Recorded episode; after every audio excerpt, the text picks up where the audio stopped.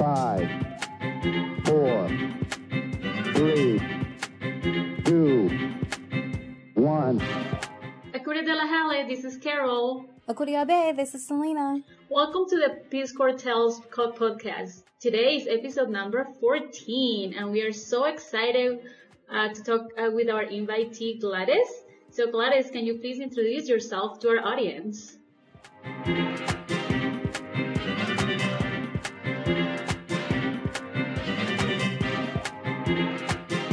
Everybody, um, Uts Apetik. I'm Gladys Munoz Romero. My pronouns are she, her, hers, and ella.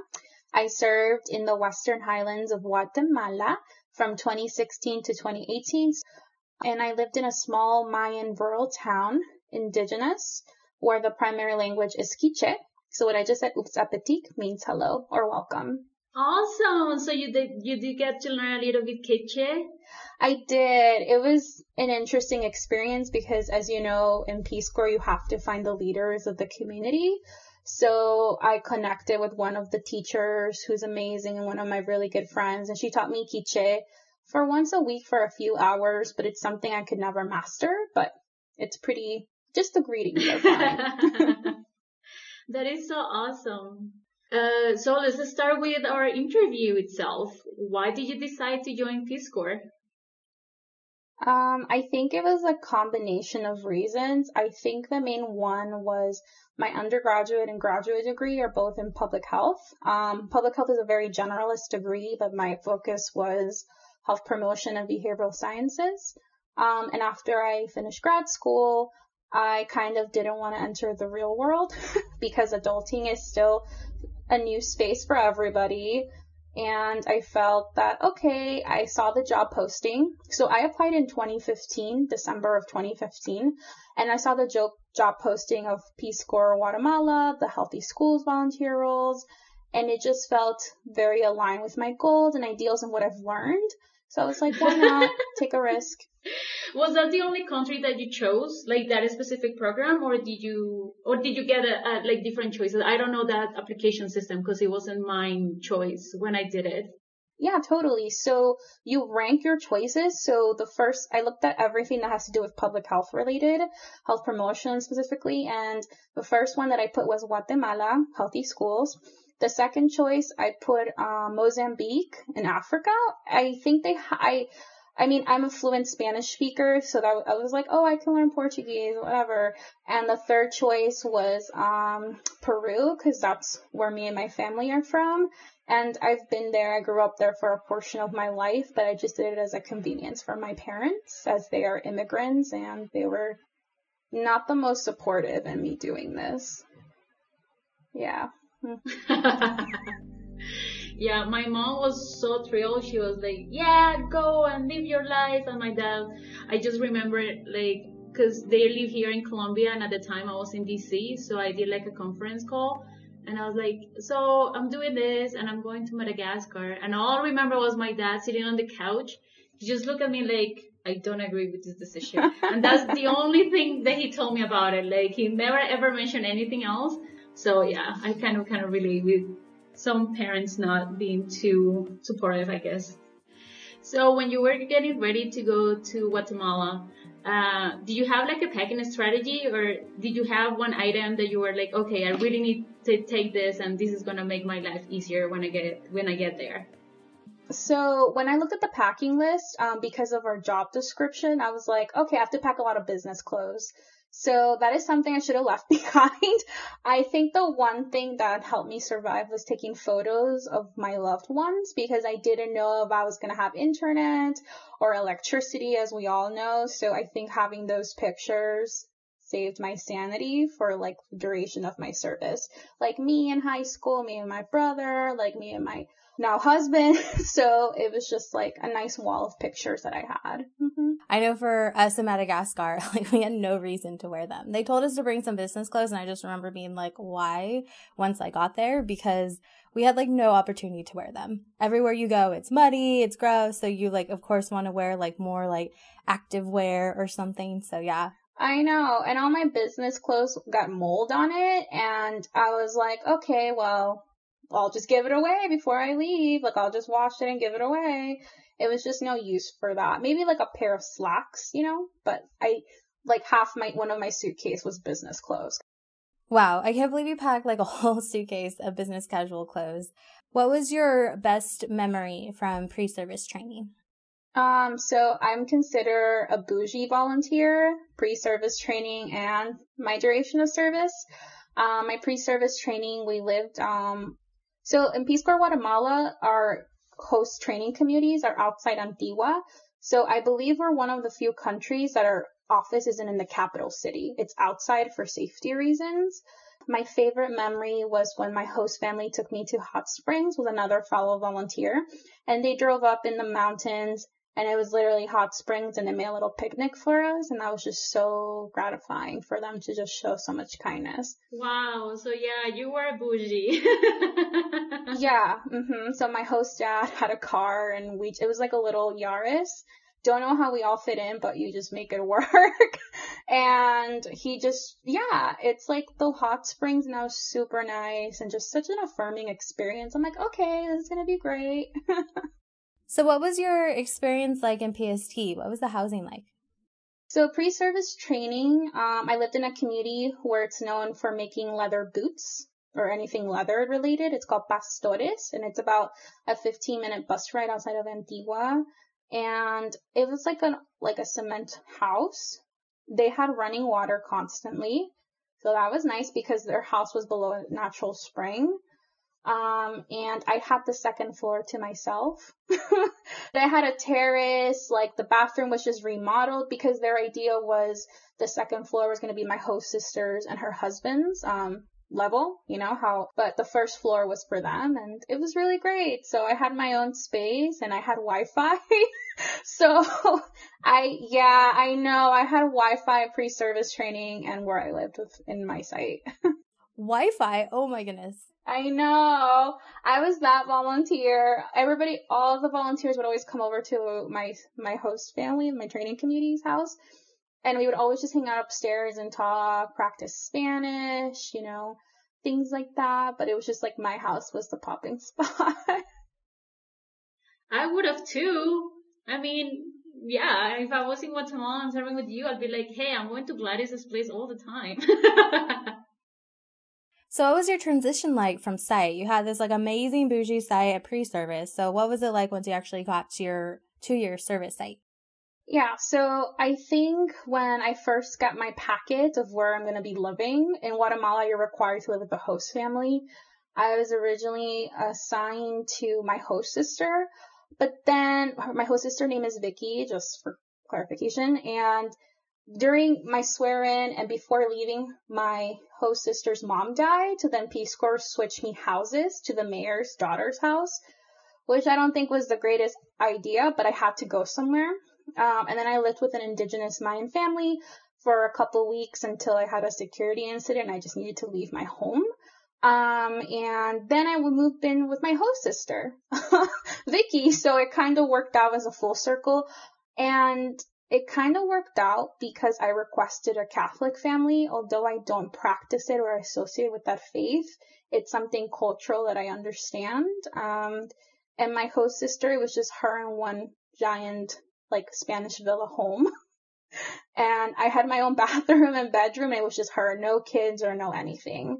But because her mom had just passed away like a few weeks ago, there was a lot of family coming and going, you know, to respect the process of mourning. And she's an only child and has no kids and is total boss babe. So in that cultural dynamic, it seems kind of odd to be left alone. So, but I was there to support her and it kind of worked out. I was bougie once again. um, I had electricity which was kind of nice, except when it rained really hard, then yeah, it would screw up everything. I had Wi-Fi. I had running water, but our water source was connected to a river and it wasn't filtered properly. Therefore, the water was not the safest to drink or I would limit my shower type of thing, you know, you, you pick up in service, but I don't have regrets. Volunteers will come sleep over my house all the time. Wow, that's really cool that your like host family was okay with so many people coming over. Yeah, it, it definitely it turned that way. My host sister was okay with us drinking, which is something I didn't have to think. You know, in the States, it's like normal for you to bring a bottle of wine. Over there, have to be a little bit more mindful. But she didn't mind. Like, we had like modelos and tacos. And with my friends and like my other friends would come show like recipes. So she was like pretty open about it. And it was just like two women in a giant house with the aunts around us. So was nice. So were you at a rural site or were you able to how were you able to get electricity so well? So she was still somewhat rural but had all this access. So I served in the province called Quiche, which is in the western part of Guatemala. And my site is called Chinique de las Flores. And it's if you look at a map of Guatemala in the Quiche department, I'm southeast of the department where there tends to be more electricity or more connections, even though people are rural. I had internet signal when I went to one of the aldeas um, far out from my town for school. I still had signal. Um, I think there's more development, but it's still pretty rural. I think there was about 12,000 people, mostly Mayan, and then Latinos, which are not indigenous people. My host sister is Latina, just mestiza, just so everybody knows. How big was your cohort? Uh, my cohort is called Baktun 8. We were about, I would say 40 people, 20 from healthy schools, 20 from youth and development. Um, at the end, everybody, you know, throughout service, some people leave, um, which is a reality. I think in my group, more than half left. That's a lot of people.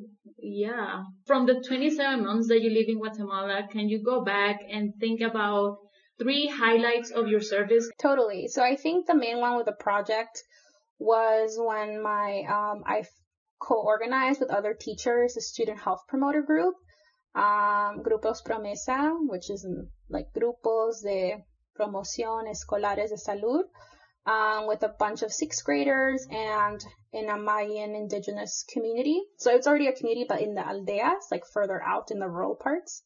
Um, and we had a student camp and it was an overnight camp and that was really interested having kids sleep over at their school. It was a day camp activity where they learned, you know, leadership skills, like team building skills, etc. Um, but having them roast marshmallows was pretty cool. Like they already had the materials, but roasting marshmallows is something so US. so teaching them that was like definitely a highlight. The other highlight was when my, I say husband now, but then boyfriend, who's not my husband, visited me. He and I got the opportunity to spend some time together and show him Antigua, my site. Um, and I think one of my highlights of him visiting was that we went to Monterrico, which is a beach in the Pacific coast of Guatemala. And he and I um, released baby sea turtles because that's where sea turtles go lay their eggs. And for ecotourism, a lot of the people there collect the eggs, you know, keep them safe. And then like for profit, like they'll sell it, you know, for 50 cents, like 50 quetzales, I think, which is like less than 10 bucks. Um, you get like five baby sea turtles and then you release them off to sea at sunset. So that was like a definite highlight doing that with my spouse. Uh, and then my mom visiting me. That was an interesting experience because she is an immigrant. from Peru. Um, I don't think she's ever seen volcanoes. There's a lot of volcanoes in Central America and Guatemala specifically. And she was just so like impressed by the beauty. She went to my site and she was like, "Oh, you're fine," because I think, because I think she, because she she liked my house. She's like, "Oh, you're fine. Your your host family is great. I'm not worried. Okay, this is great." And then I went with her to visit Quetzaltenango, which is the second largest city in Guatemala, which is what one of my friends lives. And my mom went to visit her house and she was just horrified because my friend has a different set of living conditions as opposed to my bougie butt. So she, but she was just like, okay, you're safe. Like she loved it. She had a great time. So yeah. Wow, that's amazing when family get to visit because they can really see, you know, your environment and what you're doing. So I think, yeah, in my case, that's one of the highlights too. When my family came to visit, that was fantastic. Oh my god, I could just imagine them just being like, what are we doing? What do we see? Like, it's just, it's amazing. It is, yeah. Like, I would recommend anybody who is thinking about doing Peace Corps to, like, insist their families to come visit. Just because it gives them, like, a different perspective, you know? Like, you can tell, you can describe and you can talk about what you do, but until they go and see it, it's like, okay, everything is like, oh, this is why you're here. And I think it gives them either a peace of mind or they just want you to go back home. It can go either way. Right, for sure. Like having those points of reference. Like I, I remember being called licenciada, which I thought was really weird because that, because I was like, why are they calling me that?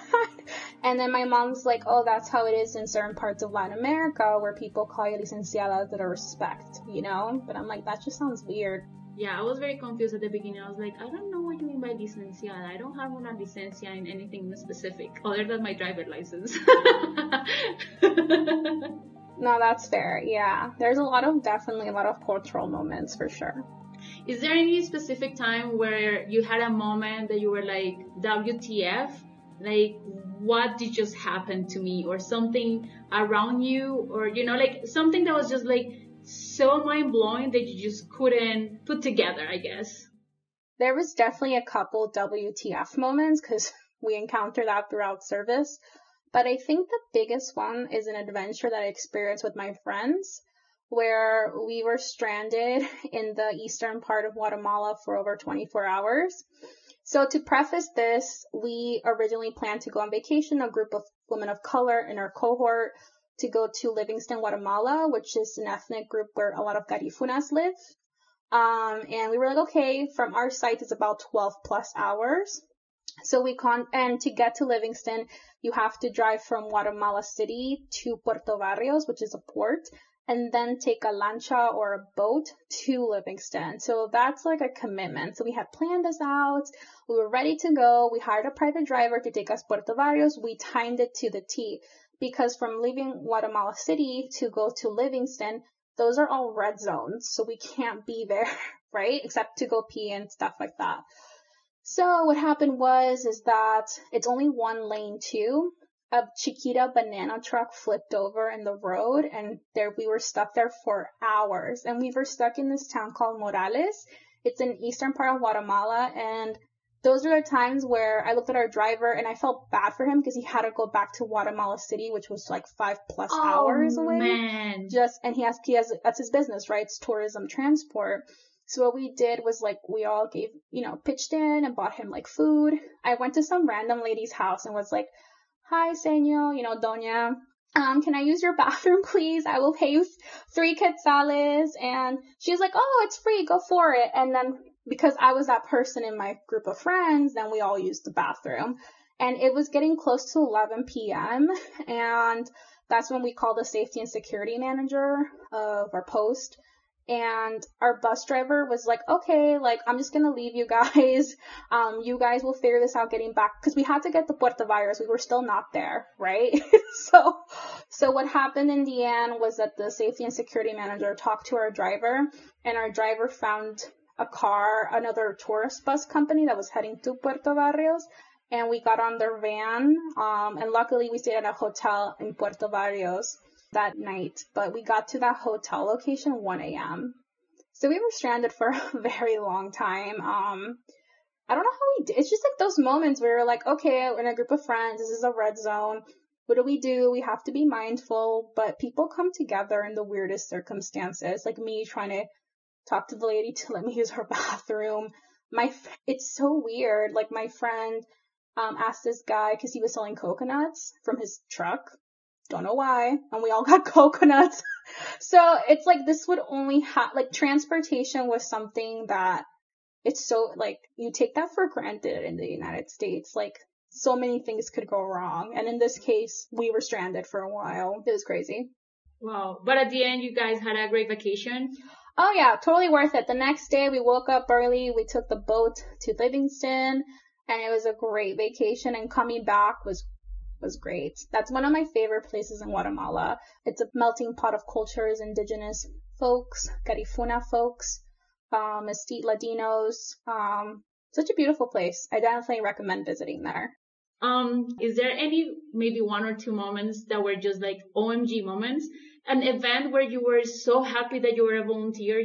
Yeah, there was many moments where you question why you're there, the imposter syndrome kicks in for real. But I think the main one that we did a group of volunteers and I, um, and our work partners and NGOs came together to organize the first ever, um, I guess, province departmental student health promoter camp. So imagine like a statewide student camp type of thing, um, the equivalency to it. And it was just such a proud moment because all the work partners got it together. We found funding because, you know, in Peace Corps, you can apply for grants to cover some projects, but Peace Corps provided like a little bit, not too much. And that's how it's supposed to be for capacity building sustainability. So it was just such a beautiful experience to see all the NGOs and our work partners organize the agenda, create the tailoring sessions for this two day camp for the kids. So it was all student health promoter groups from different primary schools across the department. And they came to the capital city of the department um, for two day, one night, um, I guess, team building, um, leadership development, and resource management for schools and it was such a beautiful experience, like seeing the kids, and we had um like um, little tents and, and sleeping bags for the kids to enjoy that as well. And it was mostly indigenous kids, and it was so beautiful because I think the moment that I was so proud was when one of the facilitators from an ONG was, "Oh, if you don't speak Spanish, that's okay. We're all we all here are, are bilingual, and we can we can translate for you." That was just such an affirming, like, oh, yes, this is how it's supposed to be. Like, supporting the community and affirming what they really need to, to be to, to succeed in this camp. Um, so that made me really happy. I think that was one of the highlights. So, what exactly did the kids do during this project? It sounds like an amazing camp, but what did they have to do? You know, I'm, I don't know how other posts do this, but in Guatemala we have this um, project design management leadership um, training um, for work partners and you, but we like did a mini version for the student health promoter group. So they learned how to design a project, like let's say how to do trainings on good nutrition, right? So we would teach them those skills for the kids to learn alongside their advisor or their lead teacher supporting that group for them to implement it back to their school. So the idea is um, we teach you how to design a project. You're going to implement it and then you're going to go back to your school and do an activity, monitor, report it, evaluate it, and see where it goes. So it was like kind of like a cool activity for the kids. It was mostly like fifth and sixth graders who got the opportunity to learn that alongside their teachers. Wow, that's amazing. Was there anything in place to see that the kids were actually conducting this once they left the camp or anything like that? So that was the idea that um, the Healthy School Departmental Commission was going to monitor post um, camp activities. But this is like a sad moment of my service. My work partner passed away unexpectedly, and he was the president of that departmental commission, and that kind of just made everything not work after my service, not during my service, excuse me. So that was the idea for that work partner Licenciado Hugo to go to these schools and follow up on what they learned from the camp, what are they doing, but he died. It is a bummer. Yeah, I was like really sad and I felt, I went to his funeral, which is like awful because I'm like, okay, what am I supposed to do now? But there was like another good work partner that I have who's a friend of mine, Audi, and she kept it going, but, but without the lead head, everything just like shattered. So now let's talk about food. Since you lived with the host family, did you eat all your meals with your host sister, or what did you do for food on a usual basis? I cooked my own food. And when I say cooked food, I mostly spend money eating outside. my host sister, um, her aunt cooked for her and she offered me to make meals, but I never really liked her. So I was like, I don't want to eat your food. I can just go out and make friends. So that's what I did. So my host sister suggested, hey, there's Doña Maria. I think that's her name. I don't remember, but it was on Doña. And she makes meals for everybody who works here. You should go have lunch with her. And that's what I did three times a week. I would go eat with her. She was super nice. She's such a good cook. Never gave me GI issues. So you know she was a good cook. That's important. And she made really good like soups and um, stews. She made her own homemade tortillas, so that was really nice. Um, her chiles, her spice, everything was amazing. And I would pay her, and I came, I became like a known customer in her little, cause she made everything at her home. So you would walk in at her home and sit in a table, and that's where the restaurant would be. That was the spot. So she got used to me and that's where I made I became really good friends with her and her and her grandkids. Yeah. So it kind of worked out. did you have a favorite dish that you like to eat and did you learn how to cook it? Um, no. it's so much effort.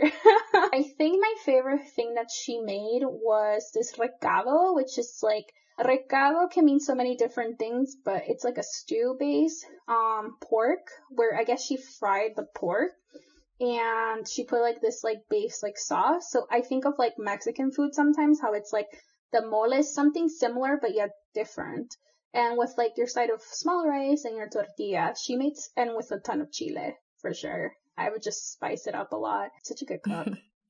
so was there happen to be a chore that you had to do? You had this like amazing bougie place. So what kind of chores did you have to do or was there something that like you really loved to do or you just really just liked doing? Listen, friends, I'm all about empowering women and entrepreneurship development. So I tried to wash my clothes once and never again. It's a pila. I don't know if you've seen a pila, but it's like this giant cement and in the middle it's like stagnant water and the two sides are for scrubbing.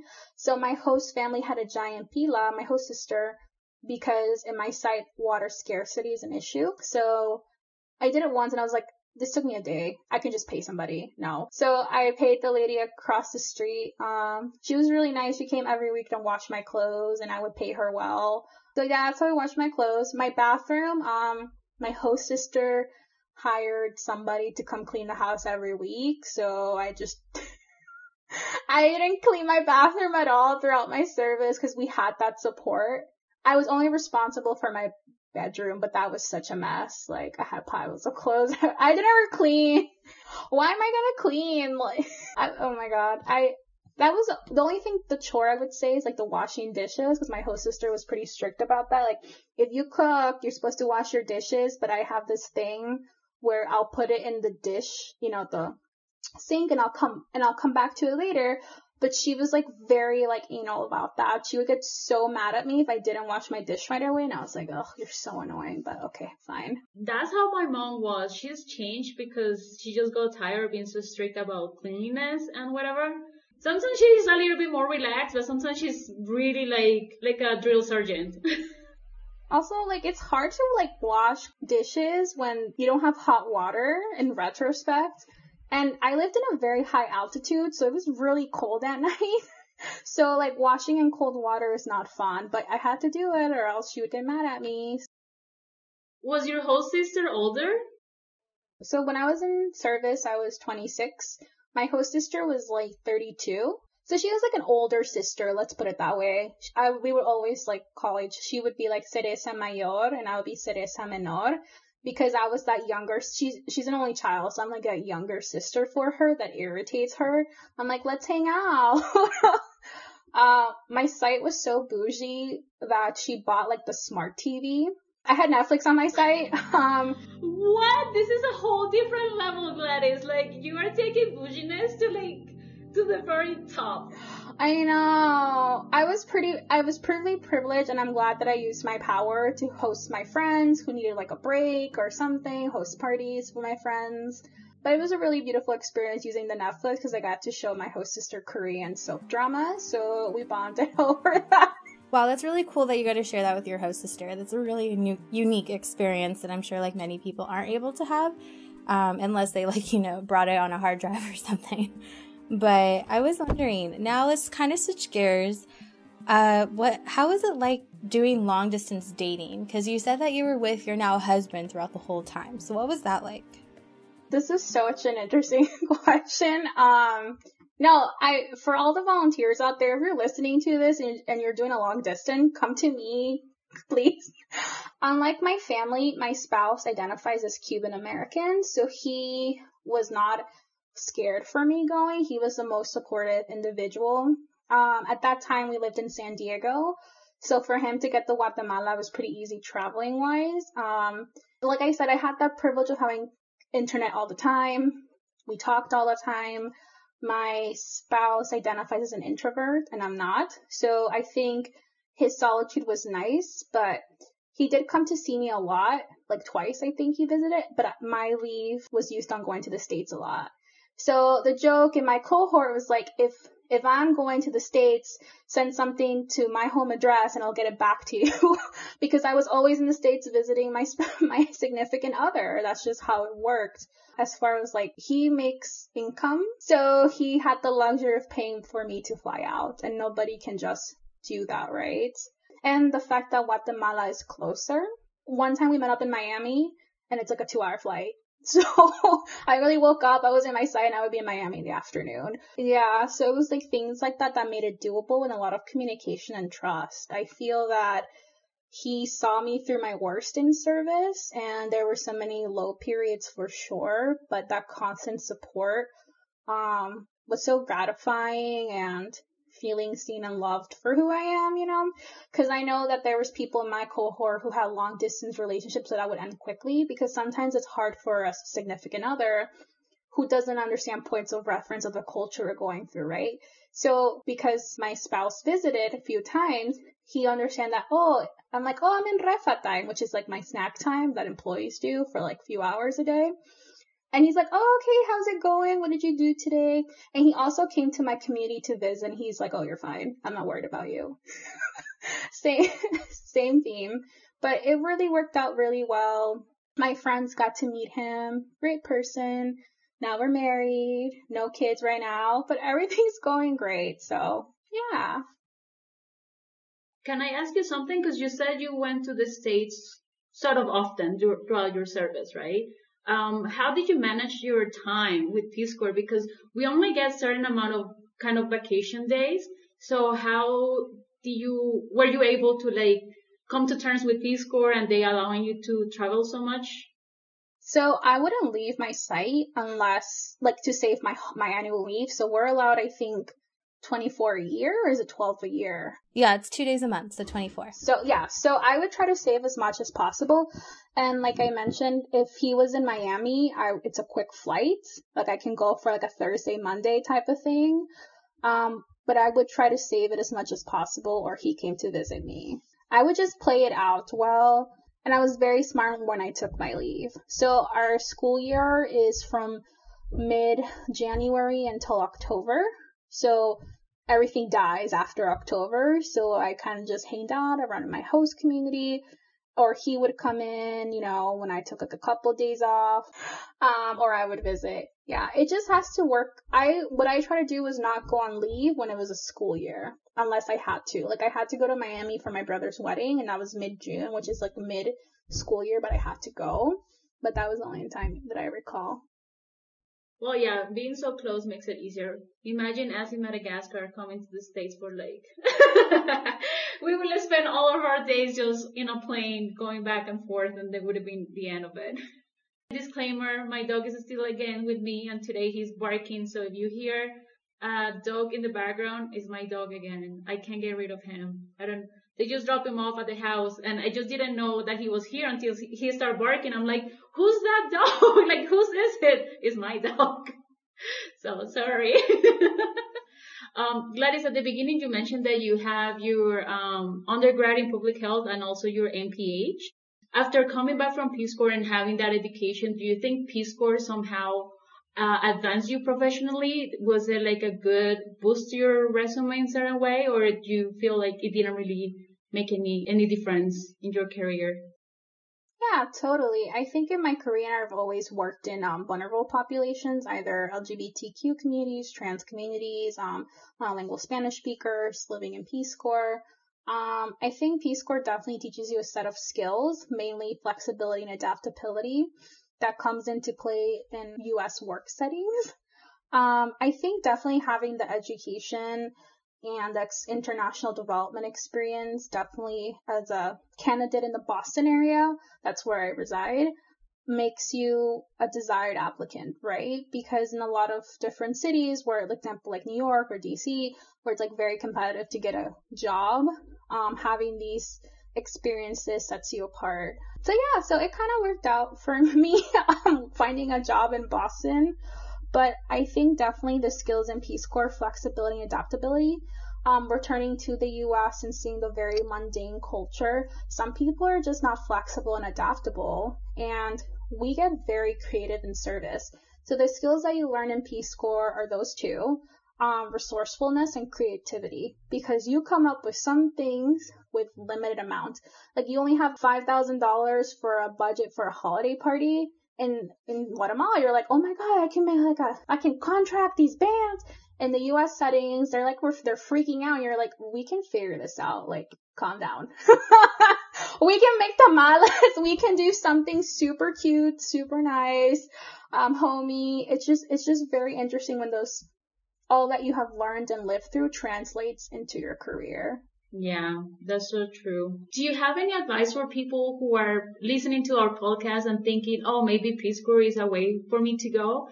Um, yes, we need more representation in Peace Corps. And when I say this, we need more people who are part of the LGBTQ community, who are trans, gender nonconforming, gender expansive individuals. We need more people of color, indigenous, black, brown, um, and people who are also older or mid-career. If you want to take a break and do Peace Corps, you have the right to do it because I am tired of this agenda where it's just mostly like young white college students going to service and that's not the case. Like I'm a woman of color, I am a Latina, and there are things that I'm glad that I showed my community about my Peruvian American culture. So I definitely recommend anybody who is from a diverse background to definitely apply because it's not just like the US. I think that bothered me a lot throughout my service. A lot of people didn't think I thought I was white when I'm not. Does that make sense? Yeah, I totally relate to you in, in that in that fact. Yeah. Yeah, and also people who have different body shapes. Like I'm a plus size girl. I'm thick and I'm beautiful, but there's definitely a theme to that in my community where I served. Um, yeah, maybe a lot of fat shaming, but that's okay. But I took it as like, it's fine. We'll do some education later if I need to. But, um, from what I saw from the lens is like, I'm pretty privileged to have a good, nutritious meals. And some of my community members may or may not understand that, and that's okay. Um, but I encourage everybody to sign up if you want to learn skills put yourself out there, you should do it. But like I said, please apply. We need more diversity. we really do. You know, I really want to say thank you for bringing up diversity as part of your advice because I personally am working on really bringing that awareness in my current employer because I am part of like the diversity and inclusion area with learning and development. And it's been such a fun journey and so needed. Like just hearing the conversations that people have within the programs that I help facilitate but I just want to say like thank you so much for like really bringing that up that Peace Corps does need to like work on that and that we do want more people to come and apply in very diverse backgrounds. So for your cohort, would you say that you had a pretty diverse cohort? It kind of seems like before you mentioned it a little bit, but what was your cohort like? Well, for sure. I think in my cohort, my friends were black, queer, um, Latinx, um, older adults, mid-career folks. It was like the most diverse group. I think I had, I had the privilege to serve with them. But I do hear this story where a woman of color of mine, RPCV from Swaziland, she was the only woman of color in her cohort. And that is like a horrifying experience because there's some things she had to teach her fellow volunteers and that gets really tiring sometimes. Um, but I think Peace Corps is making movements to reform diversity, equity, and inclusion practices. They definitely in the past year have been um, promoting service to HBCU schools and Hispanic serving institutions. So there still needs to be a little bit more work done for sure. And it also depends on the post. Like I know in my post, we had um, the diversity circle where which is volunteer led where POC, LGBTQ folks would come in once a month to just like process some things that may have happened in sites where you necessarily just just need an outlet to you to be affirmed by your friends who resonate with your experience. So that went really well, but it took a long time to get the post approved by it just because of, you know, safety reasons, logistics and all of that. So yeah, I kind of appreciate Guatemala being so, uh, with the committee that you were, uh, referring to, like, you know, being supportive. Cause I think by the time we got to Madagascar, they were trying to start something like that. but it was just moving so slowly. Do you remember that, Selena? That they were trying to create like this diversity committee, but it was just like dragging, like yeah, we had like a diversity committee as, that was starting during our time in Madagascar, but it never really launched. So I remember there being some meetings or they would do something, but it kind of was like this small little group and they were trying to get more like leeway and stuff, but Peace, like it was more of just the volunteers. It wasn't like a Peace Corps initiative or anything. So yeah, unfortunately it like didn't really get that big, but like as we were there, I think it started to get some traction. So I really don't know though. I mean, I hope after like COVID and everything opens up, I hope that maybe when people do go out there again, like it'll become a thing. Like that would be really cool. Yeah, I hope they do too. Like volunteer led initiatives are the most, I think for me, the most significant in Peace Corps service because you have a group to process some things or just discuss some items of what's happening in the US. But definitely, um, if anybody's out there, any current RPCV that wants to divert, hit me up hit me up. I believe the previous volunteers, the previous cohort created um, trainings on how to facilitate in Spanish to your work partners what's microaggression, which is something so important because I think in Latinx culture, people, from my experience, they tend to like be like, oh, but you're black. You're, they tend to categorize you in that way. So I hated when I was introduced as Peruvian American, like Peruvian, and I'm like, well, that's not part of my whole identity. But how, how can I politely talk about this with my work partner from, without being so condescending about it, you know? If anybody wants those trainings, hit me up. I think there's so much work to be done and supporting volunteers for sure. I really appreciated the, you know, the whole diversity because I don't think we never had chance to open up that, that little box and it's important to mention it. We're not trying to politicize our podcast, but those are issues that I think are important to like, you know, even mention. So thank you so much for bringing that up.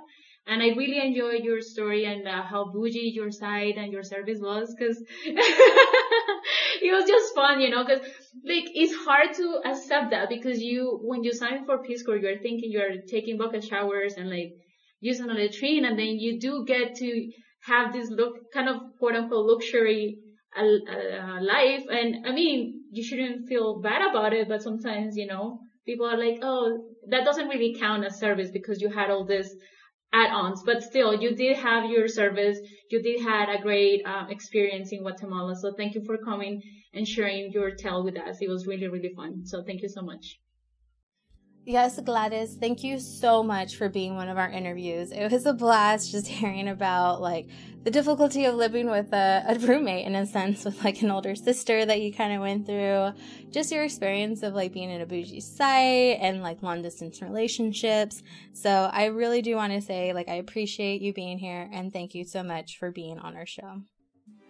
Yeah, thank you guys. This has been really, thank you y'all, correction. Thank you so much for supporting this. Um, anybody hit me up, EXO. Besitos. To all our listeners out there, thank you so much for listening to this episode. And if you're an RPCV and want to be an interviewee, just like Gladys, please go to our website at www.peacecorptalespodcast.weebly.com. And there is an interest form that you can fill out and we'll contact you in a short manner. Also, if you want to connect with us on social media, you can find us on Instagram and Facebook at PC Tales Podcast. So, again, thank you everyone for listening to this. I hope you have a great morning, evening, night, or whenever you listen to this. Bye! Veloma! Okay, thank you so much to our listeners and a mi manera que Saramandria.